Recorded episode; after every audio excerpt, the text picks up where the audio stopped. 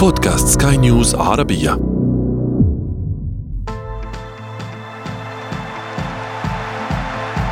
أثير الكرة.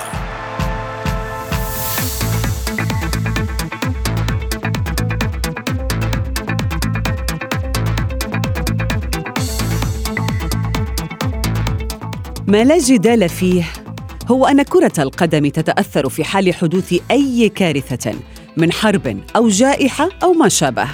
ولكن في ذروة الموسم الأوروبي استيقظ العالم ليجد الأزمات تضرب ملاعب كرة القدم في كل مكان. وقلق كبير يسيطر على أجوائها وهي التي يغطي ملعبها العشب الأخضر الذي يدعو إلى السلام.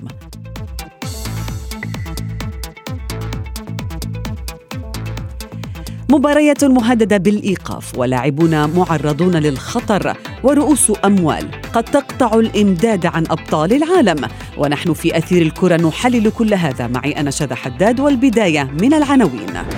عواقب مالية تهدد كبرى الأندية في القارة العجوز ومطالبات حثيثة بنقل المباريات من أراضي النزاع. تفاعل كبير من نجوم اللعبة حول الحرب الروسية ولاعبون دوليون يطالبون بلادهم بإجلائهم من أوكرانيا.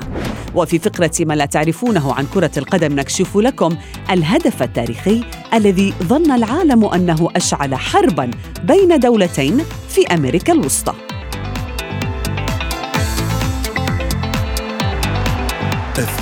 الكرة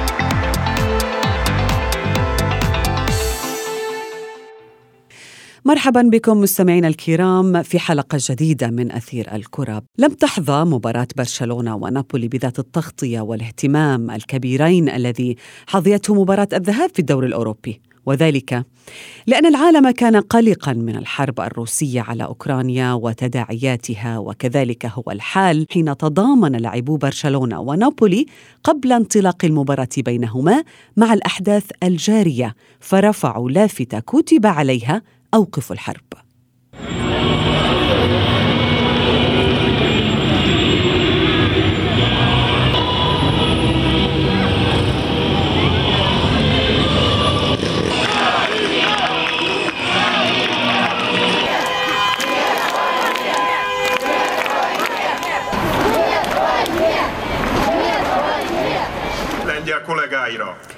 منذ اللحظات الأولى للتوتر مستمعين بين روسيا وأوكرانيا كانت طبعا الساحرة المستديرة مجال للنقاش. اليوم نتساءل في أثير الكرة كبرنامج يغطي أحداث اللعبة الأكثر شعبية في العالم.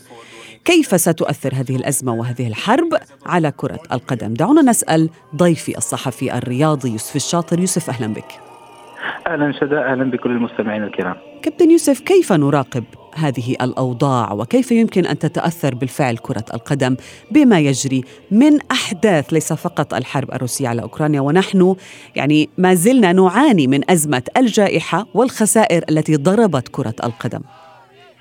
طبعا بالكثير من التوجس والتخوف على مستقبل كرة القدم خاصة في القارة الأوروبية في ظل ظرفية راهنة صعبة على المستوى المالي لجميع الأندية بسبب تفشي وباء كورونا. ما زالت الأندية تحاول الخروج بنفسها من هذه الأزمة التي رمت بها في مستنقع عانت منه كثيرا. الآن تأتي هذه الظروف السياسية التي تعرفها أوروبا بين روسيا وأوكرانيا لتضعنا أمام صورة متوترة مرة أخرى تظهر أن السياسة تطال أو تلمس كرة القدم بصفة مباشرة ظرفية صعبة. كيف سيتعامل الاتحاد الأوروبي مع كرة القدم في أوكرانيا؟ كيف سيتعامل الاتحاد الدولي؟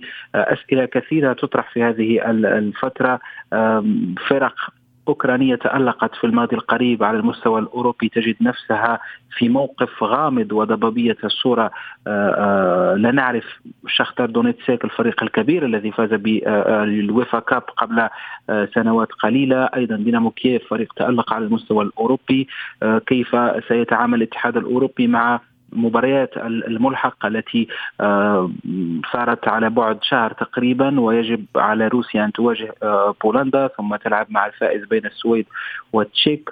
أشياء كثيرة تلوح في الأفق شذا. ربما البارز هو أننا جميعا لا نملك ربما الأدوات اللازمة في هذه الفترة لإعطاء صورة واضحة حتى للمستمع لأن يجب أن ننتظر الاجتماعات التي سيقوم بها الاتحاد الأوروبي اليوم.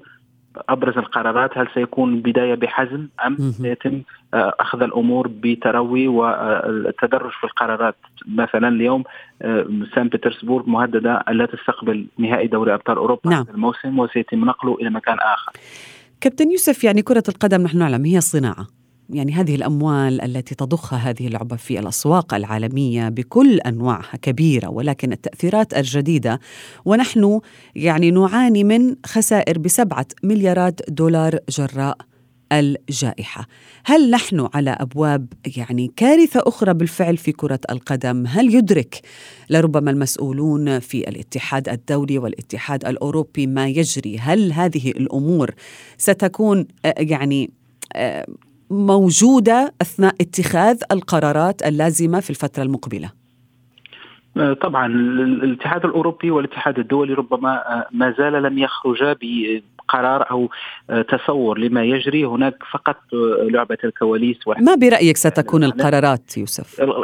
ربما أتصور رشدا أن البداية ستكون بتدرج. لن يكون هناك قرارات جذرية بسرعة لكن سيكون هناك تدرج. مثال آه، آه، منع آه، أو نقل دوري أبطال أوروبا النهائي من سان بطرسبورغ نقل مباريات المنتخب الروسي من روسيا إلى مكان آخر. هذا مبدئيا في انتظار أن تتضح الصورة على الميدان مدى تطور هذه الحرب. هل ستكون حرب شاملة تسع أو تتسع إلى مكان كبير على المستوى الأوروبي أم ستكون محددة في بقعة ما؟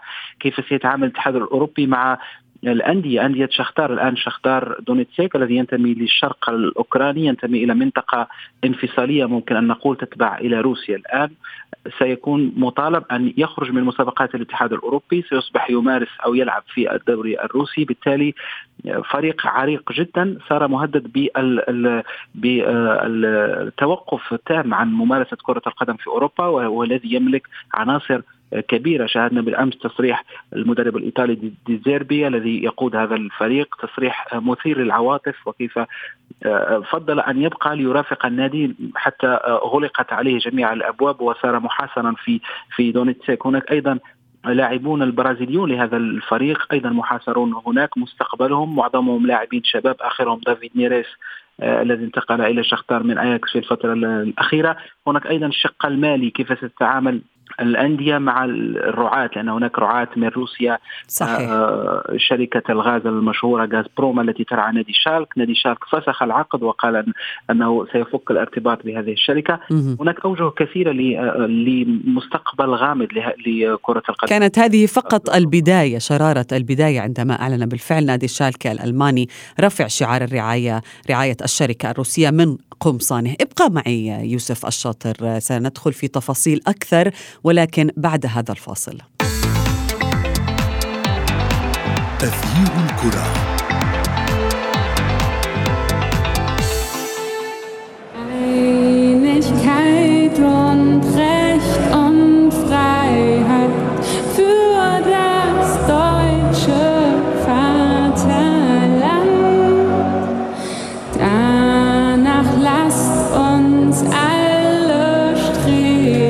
يتوقع المحللون والمتابعون أن ما يجري حاليا سيلقي بظلاله طبعا لا محالة على كل البطولات المحيطة في المنطقة وأيضا في العالم ليس فقط في أوروبا ولكن سنبدأ بهذه البطولات واحدة واحدة. أهلا بك كابتن يوسف مرة أخرى وينضم إلي الصحفي الرياضي منير رحومه أهلا بك كابتن منير. مرحبا شذا امسي عليك وعلى كل السادة مستمعي سكاي نيوز عربية وعلى ضيفك الكريم. تحياتي لك، منذ أن بدأت هذه الأزمة يا منير ونهائي دوري أبطال أوروبا يشوبه الغموض. من المقرر أن تقام هذه البطولة في زينة سان بيترسبرغ في روسيا في الثامن والعشرين من مايو المقبل ولكن من المفروض أيضا أن يتم تحديد فيما إذا كان هذا آه هذا الأمر سيحصل أو لا، هل سيتم نقل نهائي ال Champions League من روسيا إلى مكان آخر وهي ستكون إن تحققت ليست المرة الأولى التي تنتقل فيها هذه المباراة التي يتابعها الملايين هي الأكثر متابعة في العالم في الدوريات أو في المنطقة أو في العالم أيضا. سيتم نقلها للمرة الثالثة بعد أن تم نقلها في 2020 و 2021 من تركيا إلى بورتو ولشبونة بسبب تفشي الفيروس. ولكن اليوم الوضع مختلف. ماذا يمكن أن يحصل لنهائي Champions League وماذا يمكن أن يحصل لهذه البطولة؟ آه، صحيح شذا يعني المرات السابقة كانت ظروف صحية وكانت آه، ظروف يعني خارجة عن الإطار الرياضي المعروف آه، في الأمور التنظيمية. لكن اليوم نتكلم على مأساة إنسانية حقيقية اليوم لأن الحرب يعني أمر مخالف حتى للمبادئ الرياضية التي تقوم عليها لعبة كرة القدم. فاليوم من المرفوض تماما بالنسبة لكل الفرق المشاركة وكل الاتحادات الأوروبية أن تتورط في خوض مباراة على الأراضي الروسية وهي طبعا الدولة التي يعني غزت آه، أوكرانيا بالأمس ودخلت في حرب حقيقية وهذه الحرب كما قلت انها هي يعني ضد مبادئ كرة القدم والأخلاق الرياضية بصفة عامة. أعتقد أن المكتب التنفيذي للاتحاد الأوروبي خلال اجتماع اليوم سوف يصدر القرار المتوقع وهو نقل المباراة اولا بالنسبة للاتحاد الأوروبي أعلنها صراحة أنه يدين هذا الغزو ويعني ضد هذه الحرب التي شنتها روسيا على أوكرانيا. وثانيا أن كل اليوم الاتحادات بدأت بالتصريح في بيانات صحفية. مثلا أتكلم على الاتحاد السويدي أعلن صراحة أنه لن يخوض أي مباراة آه، تقام في روسيا حتى بالنسبة لتصفيات كأس العالم وليس فقط بالنسبة ل يعني أن نتكلم على دوري أبطال أوروبا. فاليوم بدأ الاتحادات الأوروبية تصدر بيانات ترفض تماما التوجه إلى روسيا لخوض آه، مباريات. فما بالك بمسابقة دوري أبطال أوروبا المسابقة الأكبر على مستوى العالم والتي إذا آه، أقيمت في روسيا سوف تكون محل يعني انتقاد كبير بالنسبة للعالم. وبالنسبة للأندية المشاركة وهذا ما لا أتوقع أن قيامه وأعتقد أن حتى اليوم الدول المرشحة لاستضافة البطولة بدلا عن آه، بطرسبورغ. ويمبلي آه، في بريطانيا أحد الملاعب المرشحة لاستضافة هذه البطولة؟ أو, أو مثلا هناك أيضا آه، صباح اليوم بدأت تقارير تتكلم على بودابست وتتكلم على مدريد أنهما يعني دخل من ضمن الترشيحات. لاستضافة النهائي دوري أبطال أوروبا بالإضافة إلى لندن طبعا. فأعتقد أن اليوم ذهبنا من مرحلة الشك في الإقامة أو عدم الإقامة ونقل المباراة إلى ان نتكلم على البديل المقترح لإقامة دوري أبطال أوروبا.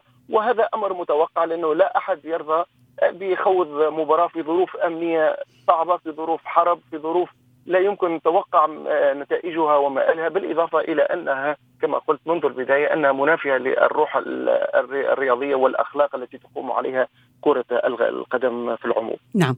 كابتن يوسف يعني نقل مباريات إلى أماكن آه، أخرى. وحتى تأجيل بعض المباريات خصوصا بأنه بعض بالفعل مباريات التصفيات تصفيات كأس العالم على العديد من الاتحادات التي ترفض أن يعني تقابل المنتخب الروسي أو أن تنتقل إلى مناطق للنزاع والقيام أو إجراء هذه المباريات. هل ونحن نعيش أيضا جدول مزدحم؟ لم يعني ما زلنا لم ننفض غبار الجائحة والجدول المزدحم الذي تسبب بسبب تأجيل العديد من المباريات. ونحن الآن في ذروة الموسم ما الذي سيجري في قوائم المباريات هذه هل ستتمكن كرة القدم من تجاوز هذه المسألة؟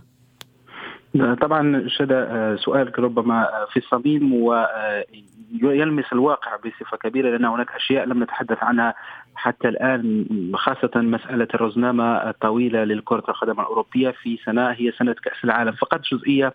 نعم. قبل أن نواصل تخص آه، مكان إقامة كأس العالم آه، نهائي دوري أبطال أوروبا قبل لحظات الصحافة الفرنسية.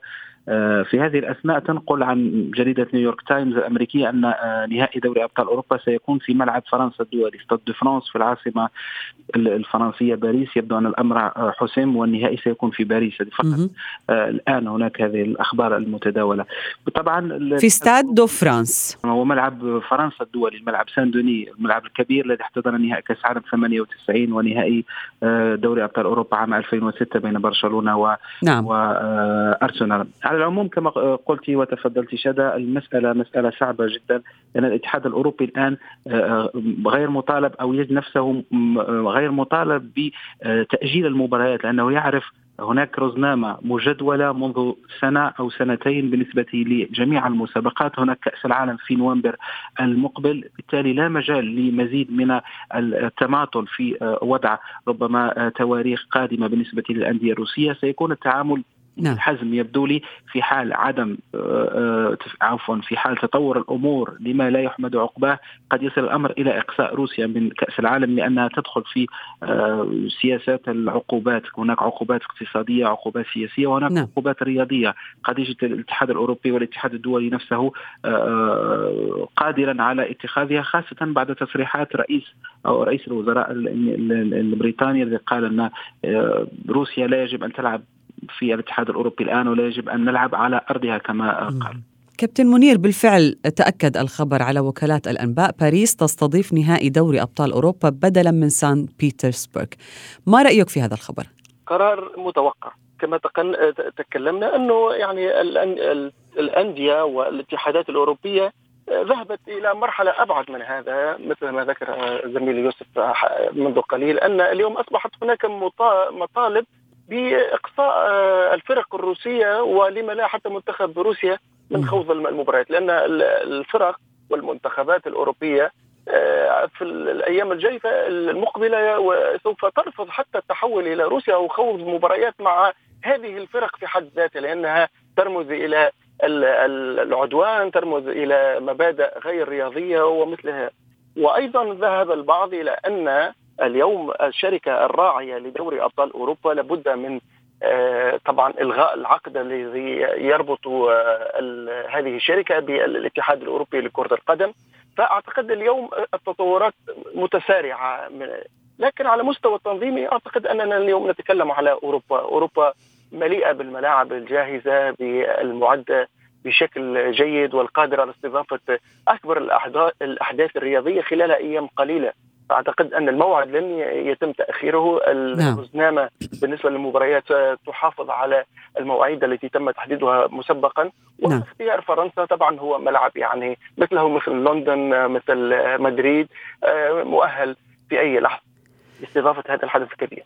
كابتن يوسف نحن في اليوم الثاني من الحرب الروسية وهناك سرعة تجاوب كبيرة من الاتحاد الأوروبي والاتحاد الدولي، اليوم يتم الإعلان عن باريس كمستضيفة رسمية ل Champions League، ما رأيك بسرعة القرار من المسؤولين في عالم اللعبة؟ طبعا كما تحدثنا شذا القرار السريع يأتي لأنه آه، هناك آه، نية نية إظهار أننا نحن الأقوى، نحن من نقرر ومساله آه، ربما لعب الكروت، الكل يريد أن يظهر مدى قوته، مدى قدرته على التفاعل بصفة سريعة، وصحيفة ليكيب الفرنسية بعد إدراجها لهذا الخبر تنقل أيضا أن الرئيس الفرنسي إيمانويل ماكرون كان شخصيا هو من تحدث مع رئيس الاتحاد الأوروبي تشيفرين في آخر 48 ساعة ليتم اتخاذ القرار بسرعة. عندما يدخل رئيس فرنسا كدولة عظمى في العالم ليتخذ نعم. مثل هذا القرار هذا يعطينا فكرة مدى أهمية كرة القدم الآن في العالم لأنها وجه من أوجه هذا الصراع. كلما كانت القرارات سريعة وكلما كانت القرارات واثقة يأخذون أسبقية ربما على الجانب الآخر الذي يحاولون إرباكه أكيد أن الاتحاد الأوروبي أقوى وبإمكانه أن يتخذ قرارات أقوى مما شاهدناه. نحن فقط في البداية ستكون هناك نعم. اجتماعات نعم. لكن فقط جزئية أريد أن أختم بها شذا هو نحن لا دائما لا نتمنى الاسوء نتمنى الأمور أن الأفضل. يكون هناك حل سياسي ويكون هناك إنهاء لهذه الأزمة لكن كلما تطور الوضع إلى أسوأ ستزيد القرارات سرعة وستزيد وتيرة. ربما الاجتماعات واتخاذات قرارات واتخاذ قرارات صعبة وقرارات مصيرية. مصيرية وقد تهدد بالفعل كبرى الأندية وبالحديث عن كبرى الأندية كابتن منير. يعني آه، نحن نتحدث دعنا نتحدث عن الأندية غير الروسية أو الأوكرانية. مثلا هناك بعض الأندية الكبيرة والتي تنافس على لقب ال Champions League ولكن ملاكها روس مثل نادي تشيلسي. يعني رومان إبراموفيتش هذا المالك النادي مطالب بتجريده من ملكية النادي لصلاته طبعا مع الرئيس الروسي فلاديمير بوتين ولأسباب أخرى وبسبب العقوبات ماذا يمكن أن يحصل لتشيلسي مثلا؟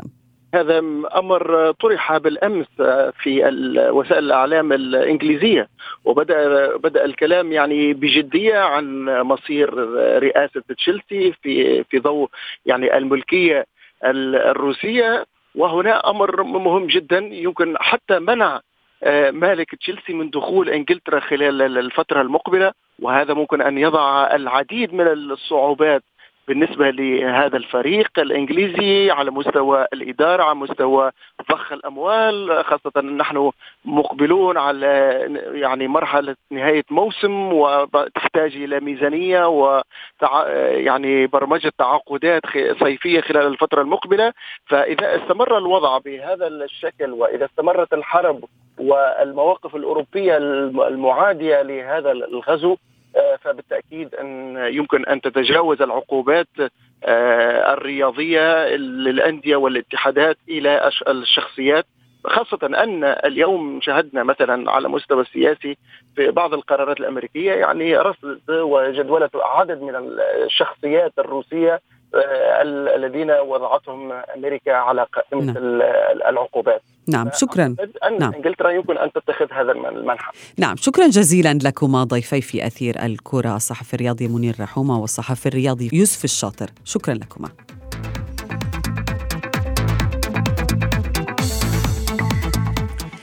لطالما حملت الساحرة المستديرة شعارات سلام وأطفأت حروبا ونزاعات ولكن في فقرة ما لا تعرفونه عن كرة القدم نكشف لكم كيف ظن الكثيرون أن هدفا واحدا تسبب مثلا بإشعال حرب بين دولتين. راح ضحيتها آلاف الأرواح. القصة تعود إلى عام 1969 حين استولى نخبة من الإقطاعيين على أغلب أراضي المزارعين الفقراء في السلفادور. فأجبر نحو 300 ألف سلفادوري للهجرة إلى هندوراس بحثاً عن العمل في الزراعة ما أغضب طبعاً المزارعين في هندوراس الذين كانوا يناضلون بالأساس للسبب ذاته. في ذلك العام أيضاً خاض منتخبا البلدين مباراة فاصلة للتأهل إلى مونديال عام 70 وفي الدقيقة الحادية عشرة من الوقت الإضافي لهذه المباراة حين كان التعادل سيد الموقف سجل منتخب السلفادور هدف الفوز ليصعد على إثره إلى المونديال. وعلى الفور نزل الغضب الهندوراسي إلى الشارع وراح آلاف المشجعين يعتدون على السلفادوريين المقيمين عندهم. لتصل الأخبار إلى السلطات العليا التي طبعا أشعلت الحرب الدامية بين البلدين والتي تسببت بمقتل أكثر من أربعة ألاف شخص وتشريد عشرات الآلاف. ويرى الناس أن الهدف أشعل الحرب لكن في الواقع كانت الحرب ستندلع بالهدف أو بدونه بسبب أزمة الهجرة بين البلدين. وصلنا طبعا إلى صافرة النهاية من أثير الكرة نلقاكم في موعد جديد. هذه تحياتي. أنا شذى حداد. إلى اللقاء.